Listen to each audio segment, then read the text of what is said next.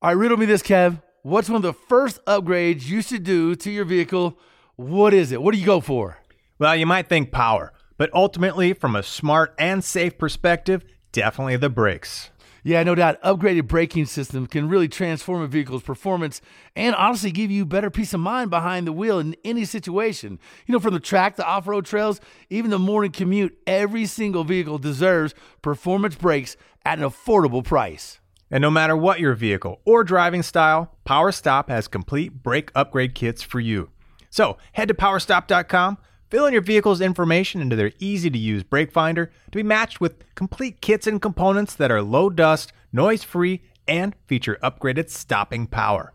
That's right. You could join the thousands of other drivers that have already transformed their vehicle into a stopping powerhouse today with PowerStop. PowerStop dot com, brake upgrades made easy.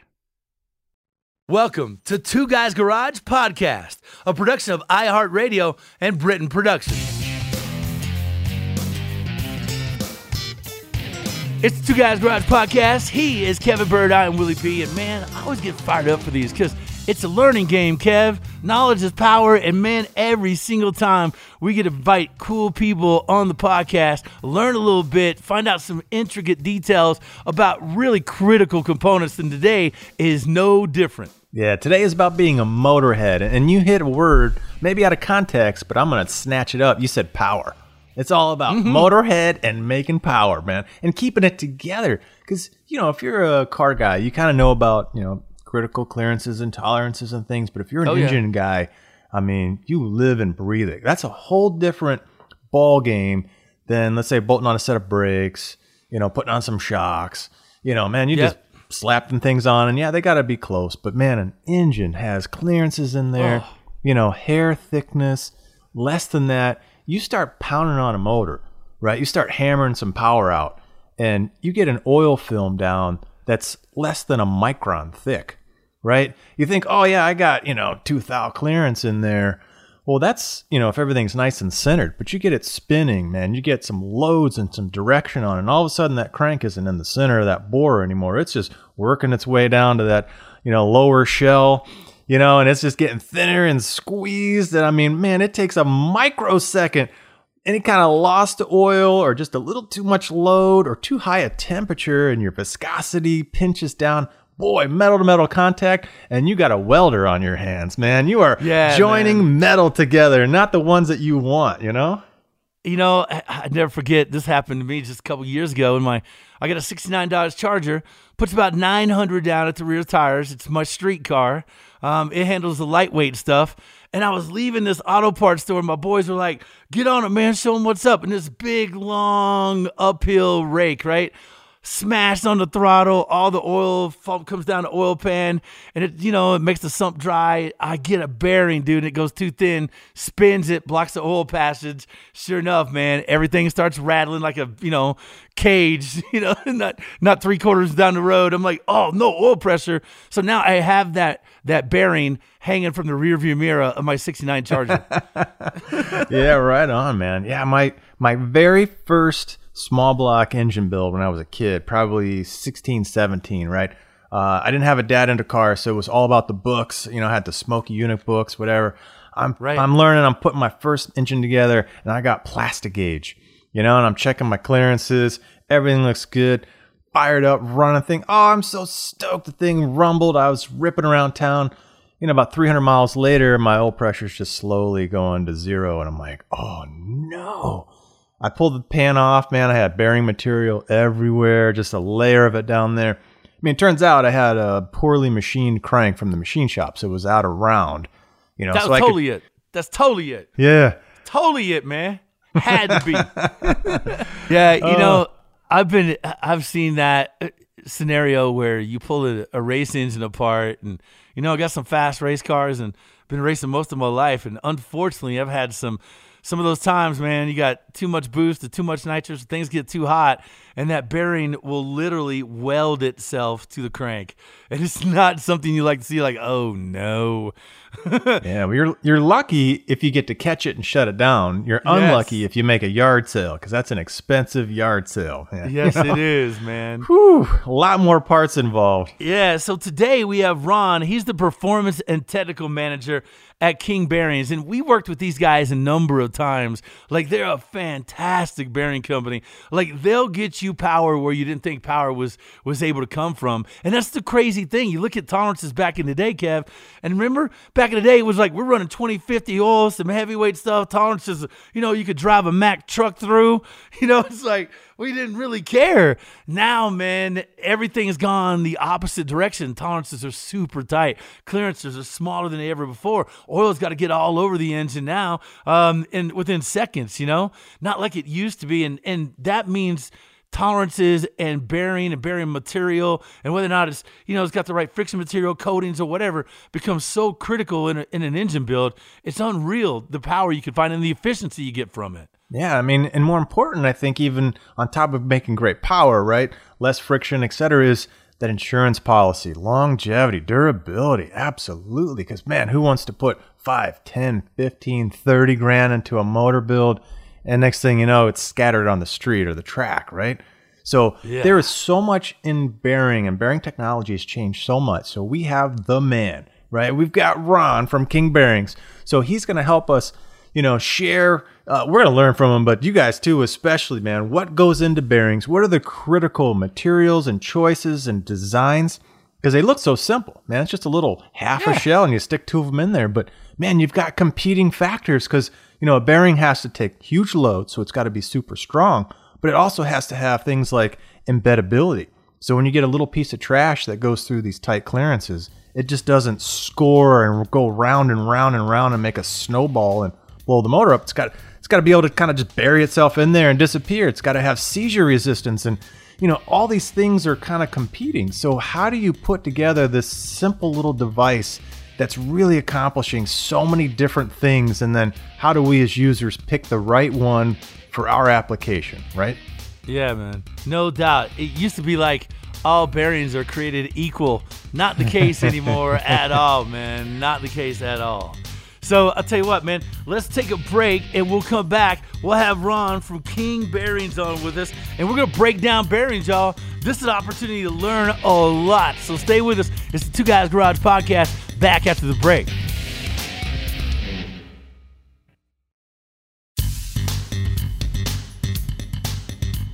It's the Two Guys Garage Podcast. He is Kevin Bird. I am Willie B, and we have Ron the Man Sledge from King Bearing on with us. And hey, Ron, welcome to the podcast. Appreciate your time, man. And got to tell you, we're excited, bro, because you're going to give us details about things that, you know, it's almost like a voodoo. It's almost like a, you know, a little Santeria got working in there, man. A little magic in the bearings, whether it's clearances, tolerances, material, or whatnot. It's one of those things that I think all of us take for granted. Like, you just put the thing in there and it, it generally works, and you go, okay, it's it's simple, but there's really a lot of magic, a lot of science, a lot of technology in there to really make it work. At the end of the day, it looks like nothing. But uh, Ron, you know better, man. Tell us a little bit about what's going on in there. Well, the bearing is, uh, like you said, the most uh, overlooked part of the engine, really. Uh, but it's a very precision part. It looks real simple uh, when you look at one, and, you know, it's just a half a half a round uh, two-piece bearing that goes in the bore, and you uh, expect it to work. But there's a really a lot of science that goes behind the manufacturing of that, designing and manufacturing of that of that component. Uh, the bearing has got to be uh, hard and soft at the same time. You say, well, how does that happen? You know, hard and soft. So we've got to have a strong steel back that goes in the housing, and then that is the support structure of the bearing. It's the, gives it the rigidity, the uh, the durability it needs. But we have to add other layers to it that are bringing us to closer to the journal, the crankshaft surface. So as we get closer with different layers, we get softer and softer and softer. But then we get to the top layer, the last one, the overlay or the coating, whichever the case may be. We have to have softness, we have to have embeddability, we have to have durability, fatigue resistance, uh, and also conformability too as well, because that crankshaft is going to bend and twist and distort and whatever. The bearing then has to be able to compensate for all those uh, distortions, uh, that extra touch. That's really where the, the coated bearing comes into play that we have now. The coating actually is, is a uh, friction reducer in case there is uh, metal-to-metal contact there.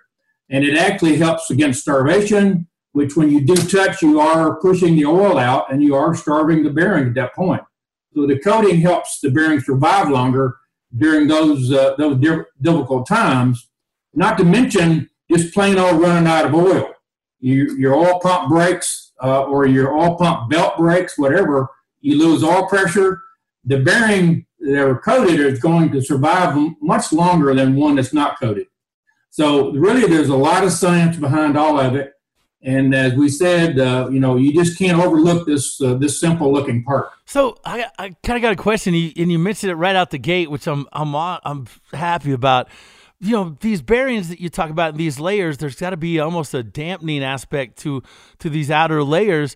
W- what is the trick about coatings, and how do you choose, you know, for certain applications and certain builds? Are you going to use a different bearing, or you pretty much have one or two materials that you always go with for every engine, be it performance, efficiency, gas, diesel? What's kind of the, the breakout on them, and what do you get benefit-wise from all these coated bearings? Well, we have different materials. Uh, not to mention the uh, uh, the coated version, but we have like an aluminum bearing, we have a copper bearing, we also have a silver overlay bearing, which is really the strongest bearing in our line. And these different materials do different jobs. Like I said in the beginning, right, it, you have a steel backing because you got to hold that sucker in there, right? So you got to have some hoop strength and you got to have some crush, right? And, and a lot of people think you have to have that tang, that little tang or Uh, lug, people call it lugs, uh, and yeah, that can help keep your bearing from rotating around, but uh, pipe in round, I mean, there's a whole lot of engines now, especially in the O Es, that they don't have any kind of tang on them, so it's really about being a little bit oversized on the shells, so that when you go to clamp your rod together or your main cap on, uh, right, you are crushing that bearing, and it is pushing itself towards, you know, the diameter of that bore, and you get crushed, and that's what holds that bearing in place so it doesn't spin, right? So you, you got this big steel backing, but what a terrible bearing material, right? So now you got to have these layers you got to add on. Yeah, you got to build a crush into the part because once you load it down with the uh, the fasteners, the two parts then crush against each other, which pushes each half against the bore and keeps it tight and it doesn't uh, move. If the bearing moves, it's going to overheat and cause a problem later on because it's gonna it's gonna melt the material because it's gonna get too hot. So crush is a big factor. It's not just a steel steel piece of steel in there. It's got to be made to the correct height that's going to give the proper crush and the retention in the bore. And then the other materials are just uh, acting accordingly to accommodate all the things I just mentioned. Uh, and then the locating lug really doesn't do anything but locate the bearing. Uh, it doesn't really, it's not really necessary for the uh, locking or the crush of the bearing. So uh, a lot of, as you mentioned, there's a lot of new bearings coming out now from the O Es uh, that are they're what we call lugless. There's no lug at all in there. But um, the lug really just for locating. Well, then you got all these materials, right? And that's where we talk about trade-offs between, right? Because Willie asked, right, to use the same materials. And, and this is where maybe you can get some science in here because right, the O Es are really going to more of an aluminum based, right? In the old days, we had multi layers with kind of a copper, lead, tin, right, and then uh, Babbitt material maybe on the top surface, really good for embeddability, et cetera. But maybe a, a trade off in long term wear, right, and maybe some materials that we don't want in the environment per se, you know, the lead and whatnot. So we're kind of always trading off between, let's say, an O E bearing that's trying to get Uh, you know, lower performance, but longevity. So you're not having to replace a bearing, you know, for one hundred fifty, two hundred fifty thousand miles. But in a race scenario, right? Walk us through the difference between what you might have in a street car and might, what you might have in a performance or a race car. Uh, cause right, you're trading off this seizure resistance, load capability, long-term durability, you know, and like you said, uh, conformability. So when your crankshaft is getting all bent and twisted up from all this power, right? And you start to get metal to metal contact. You don't want seizures and welding. So how do you how do you walk that line on on choosing materials? Well, the, the O Es now have uh, been using aluminum bearings for some time now. Uh, King is the only company that really has a performance aluminum bearing out there. The other companies have copper leads and, and so forth. But uh, we actually have a performance aluminum bearing that we recommend for drag racing because it's got good, it really has good embeddability and conformability. Uh, the other, uh, and it the the loading factor on aluminum bearing is a little bit less than a copper tri-metal bearing. But for drag racing, what you need is you need that conformability and then the uh, embeddability as, uh, as well. When it comes to circle track racing, we go with the tri-metals because they're stronger, they take load longer, and uh, they have a higher P S I lo- uh, rating. And then that's where we come now with uh, putting the coating on top of the tri-metal copper bearing. Now, does that coating add thickness to the bearing, overall thickness? When you do that? Uh, it does not. Uh, when when King first came out with a coated bearing, we decided that we did not want to add any thickness because that always hurts you whenever you're trying to figure your oil clearance. If you want to run a coated bearing, the only thing you could do in the past was just get a bearing that had a coating on top of the original bearing that was made, put on, you know, after the fact. Well, that added thickness to the bearing, which reduced the thickness of the bearing's clearance.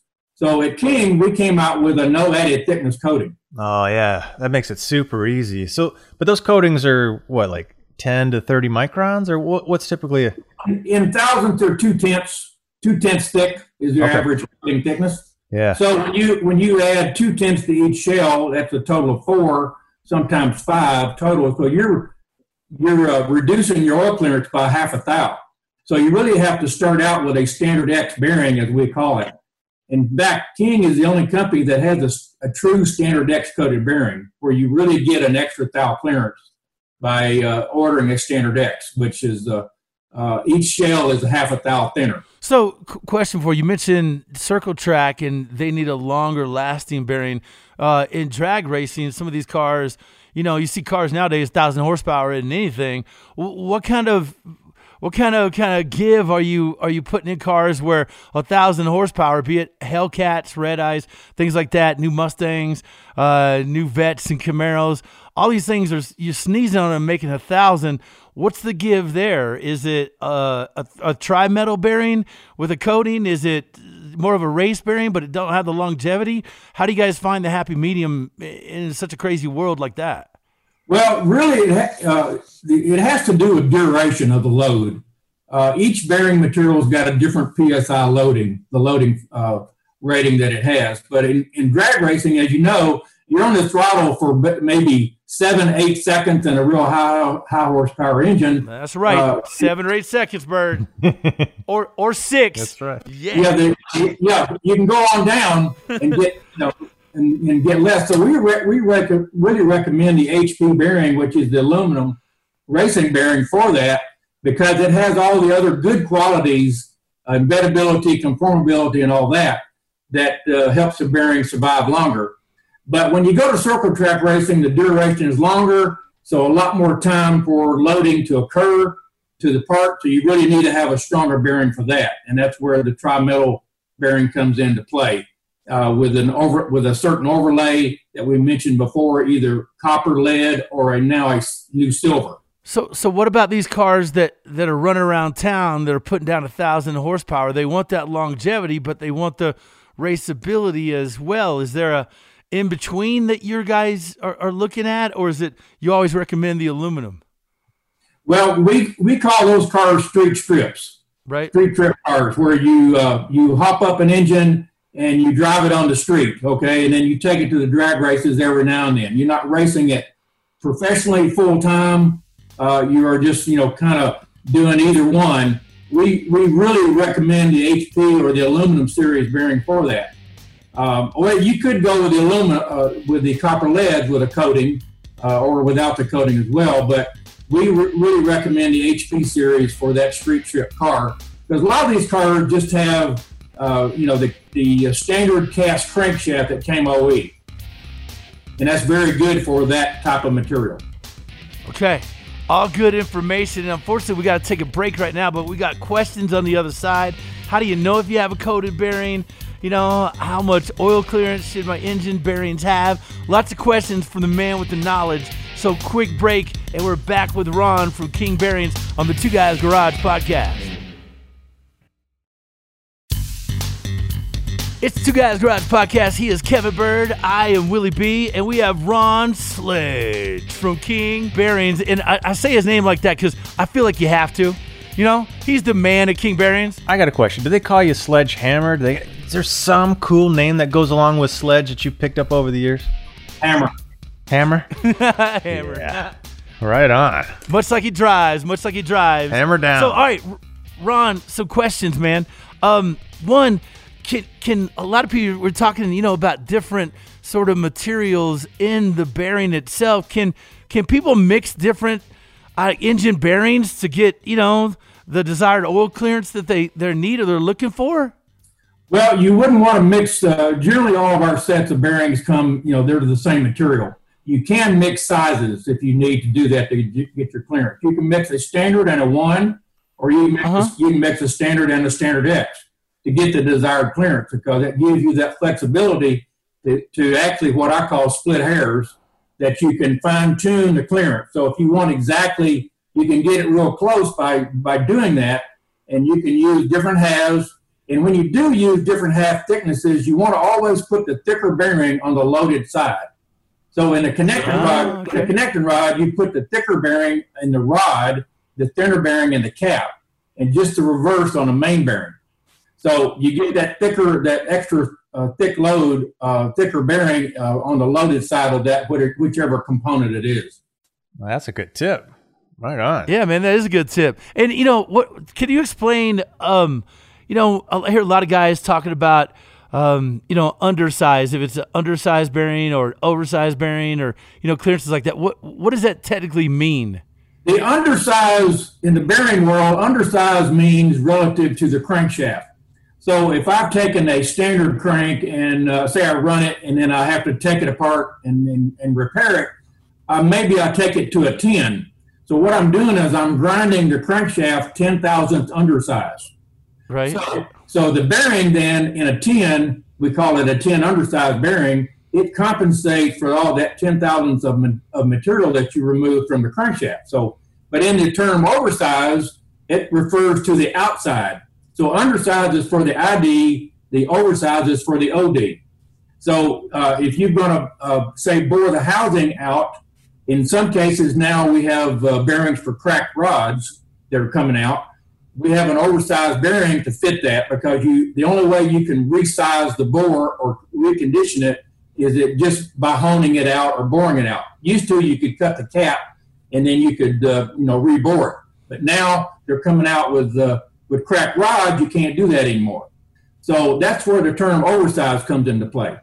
Ooh, ooh, Kevin, Kevin, time for you to put on your lab coat, dude. Get all nerdy. Explain cracked rods, because this this is one of the coolest things ever, how they how they do this in the rod. So go ahead, man. Get get big brain on them. Oh, the cracked rod is is pretty cool, right? Because typically if you're going to awesome. right, you're going to have a cap, you know, connected to a rod, you got to locate it exactly, right? So when you run your fingernail on the inside of that bore, you don't feel the edge, you know, like there's nothing overhanging. It's perfectly matched together. So you need some kind of dowel, whether it's a hollow dowel or maybe a, you know, a solid dowel offset from the bolt hole to locate that cap. So when you crack it, you don't need a dowel anymore. What you do is you you got the right material choice and the right hardness. Then you can go in and literally score, you know, the split line, you know, whether it's laser etched or mechanically cut. Almost like you do a piece of tile for people listening yeah. to do tile work. Like you score like glass, a piece of tile. glass or tile. This is the same way. This is really cool. Yeah. And then just like you would snap a tile, right, to get it to break on that line, uh, you got a big, you know, hydraulic unit that goes in there and literally expands and breaks the rod in two pieces right along that score. And you can imagine, I mean, you have just fractured. It happens real fast. Just goosh. You've got two surfaces that are all jagged and, you know, it's like broken rock, yeah. right? So well, they have a topography. There's ups and downs and highs and lows. And, and when you put those together, they become a perfect mate for each other. Yeah. And you can't even see, like a lot of times you can look at a rod that's assembled and you, hey, that rod hasn't been cracked yet, has it? And it's like, oh, yes, it has. Let me tap yeah, on it a little yeah. bit. And I open that sucker up, and by golly, man, it's it's awesome because, yeah, yeah you can skip a whole process in, uh, you know, manufacturing side, and then you have probably a better joint face, right? Because you have all yes. these nooks and crannies that are now perfectly nested instead of two flat surfaces, right, that could technically slide back and forth, you know, with a little bit of side load on that cap. Pretty cool. Hey, I didn't realize that uh, people were reconditioning them now, because uh, you used to always think that you just kind of toss them because you can't recondition them, right? But if you've got oversized bearings that can fit in there, then you can just overbore it slightly. That's pretty awesome, because otherwise you can't cut the face. Normally you cut the face on a rod, and you you know the cap and the rod get closer together, then you bore it back out to the original size, right? Yeah. Now, speaking of clearances, Ron, Uh, right, so the technology of bearings has changed, and the O Es have really squeezed down the factory clearances, right? You know, fractions of what we typically run on a performance engine. And, you know, a lot of these like Z R one, Camaro, Corvettes, et cetera, are making pretty impressive power numbers with tight clearances. Mm-hmm. Now, with the bearing materials and the coatings and everything, do you still recommend barn door clearances for most applications, or somewhere in the middle? What, what's kind of the latest trend there with bearings, right? The the trend on clearances is to go smaller. We used to go bigger because we needed more room. Uh, back in the day, the components were not as good as they are today. The crankshaft materials, the connecting rod materials were not as strong. So you would get distortions and, and deflection and all that. So now we've got stronger, more rigid components to work with. So now we can go with a tighter clearance. Really, technically, being tighter is better because you have more load distribution with a tighter clearance, because you have you have uh, less space there to to uh, even out the load. So actually, a bearing is stronger with less clearance. But you have to watch out for those components that are not going to be as rigid as you as you want them to be, and you know you've got to go with good, strong components to make that work. So uh, the tighter clearance also. Uh, is also a quieter engine as well, because as you would imagine, if you had real sloppy clearance, you'd have a lot of noise noise going on. But tighter clearances, the engine runs much smoother, uh, and you can also run the thinner oil, which really you have to run the thinner oil to get the little... That's what I was going to ask you. With these tighter clearances, does the oil viscosity play a big part in what you put in your engine? And explain that to people, because a lot of people may not know this. You know, and, and you know, coming from the O E world, The uh, the O Es run tighter clearances, and they run the thinner oils too. Uh, they want the thinner oil though too, because they want to you know uh, improve the gas mileage of that of that engine. So the, the thinner oil, you got to have the thinner the tighter clearances. If you have the thin oil and big clearances, it's just not going to work. So you you've got to make one go with the other. Uh, tighter clearances means uh, uh, thinner oil, and big clearances mean heavier oil. And as you know, heavier oil robs horsepower. Yeah, if you can do it right, right? If you can get the tighter clearances, it's kind of a win-win, right? Because like you said, it's quieter, it's got better wear, you know, kind of characteristics to it. You can run the thinner oil all of a sudden, right? You got less friction, so you got better fuel, but more importantly, you're making more horsepower, right? So it all comes together, but you got to have a nice, rigid, stiff crank and a pretty solid block. Yeah. Or uh, you got a lot of bending and edge loading. But that's where, you know, some of the coatings, right? Like you've got your your polymer coatings, your what Pmax Black, I think is kind of one of your top dogs there, you know, can kind of help with some of those minor edge loadings. Is that is that true? Yeah, I want to I want to clarify there on the Pmax Black. A lot of people think that that is the coated bearing from King. It really is not. Uh, it's it's been uh, uh, looked at as being one because of its color. Uh, we came out with a true coated bearing. It's also black. Now, one of the ways that you tell the difference between the two is we stamp the part with a C on the coated part. So at the end of the part number, you'll see a C. That means it's coated. But if you put the two side by side without looking at the number or anything and try to identify them that way, it's very difficult for the uh, average guy out there. But the Pmax Black is really a surface treatment that we do to the uncoated part. That adds, uh, uh, gives it the, the bearing more fatigue resistance uh, in those heavier loaded conditions. So uh, remember, the C is for the uh, for the coated part, and we call that the Pmax Kote, K O T E. Mm. Gotcha. Ah, see what he gotcha. did there? K O T E, Kote. There you go. Uh, hey, so, Ron, how about prepping the bearing before you install it? W- what should people know about prepping the bearing before they, they actually install it? You got to lick it before you stick it. That's a golden rule. It pretty much applies all across the board. the, the only the only prepping that needs to be done to our part is just washing it. Uh, when you take it out of the out of the package, you take it out of the plastic, whatever. It's been packed and, and run through a oil base that's on there for protection during during transportation. Remember, our parts come from Israel, and we ship them over both air and sea, but they're they're shrinked in plastic. But the only thing you have to do is that take them to the uh, parts washer, wash them off real good, air air dry them or, or towel dry them, make sure that they're free of any debris, and that's all you got to do. You don't have to do any uh, surface prep or any Scotch-Briting. We rec- we don't recommend that at all because that really is damaging to the overlay, and it, all it all it does is just it destroys what we do to the part to make it such a quality part. I got one more question for you, Ron. So uh, eccentricity, right? So a lot of people don't maybe realize that when you look at the bearing as it's installed. Wait, you, wait, hold on, Bird. Can you spell that and use it in the form of a sentence? Now you're really taxing me, man. So, right. so if you measure the inside of that bearing shell after it's been crushed, it's not round. It actually looks a little more like a lemon shape, right? With the wider part being at the split line. Now, my understanding of eccentricity is probably a couple twofold. So one is, you know, as you're, let's say, pulling on a rod, you know, it's going through a, its inertia, uh, you know, it's it's kind of stretching and ovalizing a little bit. So a little extra clearance on the sides is good as it pinches in. Same thing on the mains when you load it down.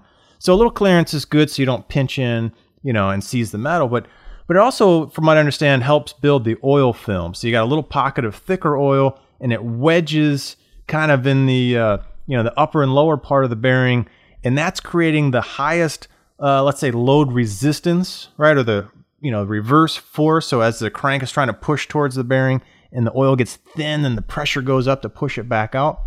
Now, do you guys do uh, different eccentricities for different applications, whether it's street at low R P M or high R P M, or is that kind of a, a zone that you guys can kind of just you know get it right and it covers all bases?